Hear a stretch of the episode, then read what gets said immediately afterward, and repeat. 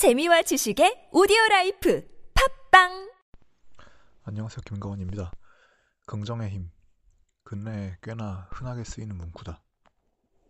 니체 철학에 있어서도 긍정이라는 이슈는 중요하다. 니체는 주체, 주체와 객체의 관계 맺음 일체를 무한한 생성의 과정으로 이해했다. 니체에게 있어서 나는 타자와 관계 맺지 않으면 살 수 없다. 살아감이라고 하는 행위 자체가 이미 타자를 필요로 하는 것이다. 간단히 말하자면 우리는 숨을 쉬기 위해서 산소를 필요로 하고 영양분을 얻기 위해 다른 생명체의 죽음을 필요로 한다. 그러므로 니체의 관점에서 인간과 세계는 불가분적 관계에 있다. 객체와 주체를 엄밀히 구분한다는 그 자체가 이미 의미를 상실한다. 니체는 삶을 긍정한다. 만일 우리가 타자와 불가분의 관계에 놓여 있다면 우리가 우리 자신을 긍정하기 위해서는 이 세상 전체를 긍정해야만 한다. 모든 것들에 대한 절대적이고 조건 없는 긍정. 이것이 니체가 말하는 디오니소스적 긍정이다. 하지만 니체는 이러한 디오니소스적 긍정을 긍정의 필요성을 논증하지 않는다. 다만 선언할 뿐이다. 삶이란 살아있는 것의 주체적인 생명력, 그 이외에 다른 어떤 토대도 필요하지 않다. 삶이란 그냥 그러한 것이다.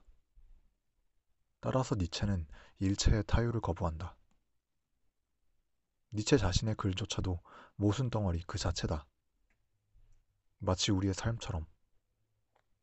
니체는 말한다. 모순이 있는 것이 무엇이 문제인가? 나, 너, 우리는 그냥 그렇게 살아가면 된다.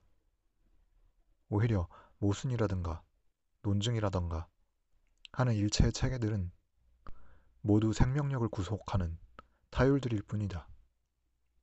우리는 타율을 거부할, 거부할 때 더욱 건강할 수가 있다. 건강한 삶이란 니체에게 있어서 대단히 중요한 기준이다.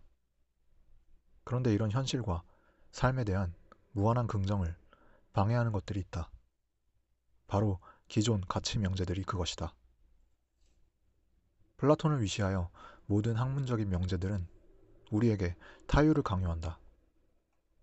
항상 현실을 부정하고 더욱 나은 세계가 있다고 말하면서 지금 현재 건강한 삶을 타율에 얼매이도록 만든다. 이러한 타율 일체를 부수기 위해 니체는 파괴와 해체의 망치를 휘두르겠다고 결정한다. 하지만 이러한 탈가치화가 이루어지고 난 이후 우리는 과연 어떻게 자율에 근거한 건강한 삶을 회복할 수가 있을 것인가? 그것은 새로운 가치명제를 세움으로써 가능한다. 우리는 영원히 이러한 행위를 반복해야 한다. 자율이 고정되어 타율이 되는 순간 우리는 스스로 그 타율을 파괴하고 해체한 다음 새로운 자유를 찾아 나서야 한다. 나의 정신은 얼마나 많은 진리들을 견뎌낼 수가 있는가? 또 얼마나 많은 진리들을 찾아서 헤맬 수가 있는가? 건강한 삶은 진리를 찾아 헤매는 과정을 포기하지 않는다. 거부하지도 않는다. 그저 받아들일 뿐이다. 비트겐슈타인은 타자를 이렇게 정의했다. 나와 삶의 규칙이 다른 것. 니체는 묻는다. 우리는 살면서 수많은 타자들을 마주하게 된다.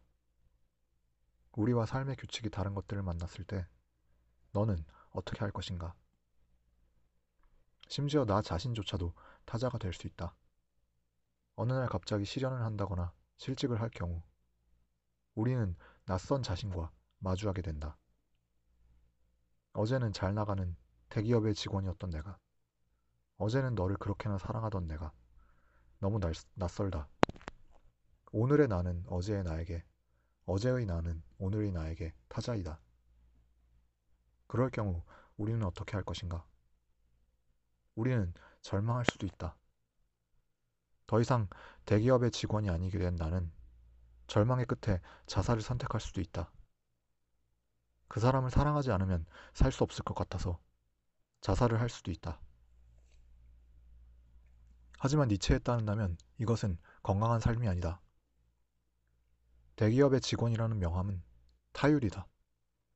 설령 그것이 진정한 사랑이었다고 해도 자신의 삶의 가치를 온전하게 남에게 의지하는 것도 또한 타율이다.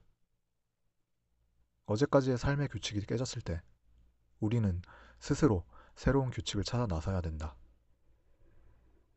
이렇게 새로운 진리를, 새로운 가치를, 새로운 자유를 끝없이 찾는 것. 그것이야말로 건강한 디오니소스, 디오니소스적 삶이다.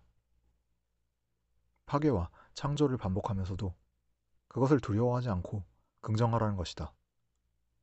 주체적이고 창조적인 삶, 그것이 건강한 삶이다.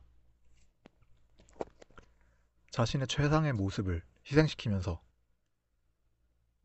제 고유의 무한성에 환희를 느끼는 삶의 의지, 이것을 나는 디오니소스적이라고 부른다. 이 사람을 보라 중의 문장이다. 파괴와 창조는 상호 모순적이지만 이러한 모순 그 자체가 삶이며 모순적 구조 속에서 생성 그 자체를 긍정할 수가 있다면 그는 건강한 삶을 사는 자다. 따라서 스스로를 초인, 위버맨시로 인정하고 긍정할 수 있는 자라면 스스로를 끊임없이 초곡하기 위한 삶의 과정을 결코 포기하지 않을 것이다. 그것이 살아있는 인간에게 주어진 운명이다. 그러나 그 운명은 끝없는 긍정이다. 파괴할 수도 창조할 수도 있다는 것은 축복이다. 그 축복은 신이 내려준 것도 아니고 세상이 만들어준 것도 아니다. 당신이 살아있다는 것, 그것이 바로 그 자체로 축복이며 당신의 내부에서 꿈틀대는 생명력이 그 자체로 축복이다. 당신 자신이 축복인 것이다. 그 어떤 타율로부터도 당신 삶의 가치를 찾으려고 하지 마라. 창조적 주체로서 스스로를 만들어 나가는 운명을 긍정하라. 이것이 니체가 말하는 운명애다. 그것은 타율적 운명에 대한 아, 타율적 운명이 아니라 자율적 운명에 대한 사랑이고 긍정이다. 니체 철학이 왜 모순적인 명제들로 가득 차 있는 것일까? 첫째로 니체는 스스로 자신의 글, 글들이 새로운 타율이 되기를 원하지 않았기 때문이다. 그러므로 니체를 논하면서 자신의 해석이 정해라고 말하는 것은 그 자체로 니체 철학에 위배되는 일이다. 또한 니체를 논하면, 논하면 서 니체의 문장들을 인용한다는 것도 사실은 우습다. 니체는 자신을 또 다른 권위로 또 다른 타율을 만들려는 그러한 시도를 오히려 비웃으려고 할 것이다. 둘째로 삶이라는 것은 그 자체로 모순 투성이기 때문이다. 그 모순 속에서 절망하지 않고 스스로 자유를 찾아나가는 초인으로서의 삶을 니체는 독려하, 독려하려고 했다.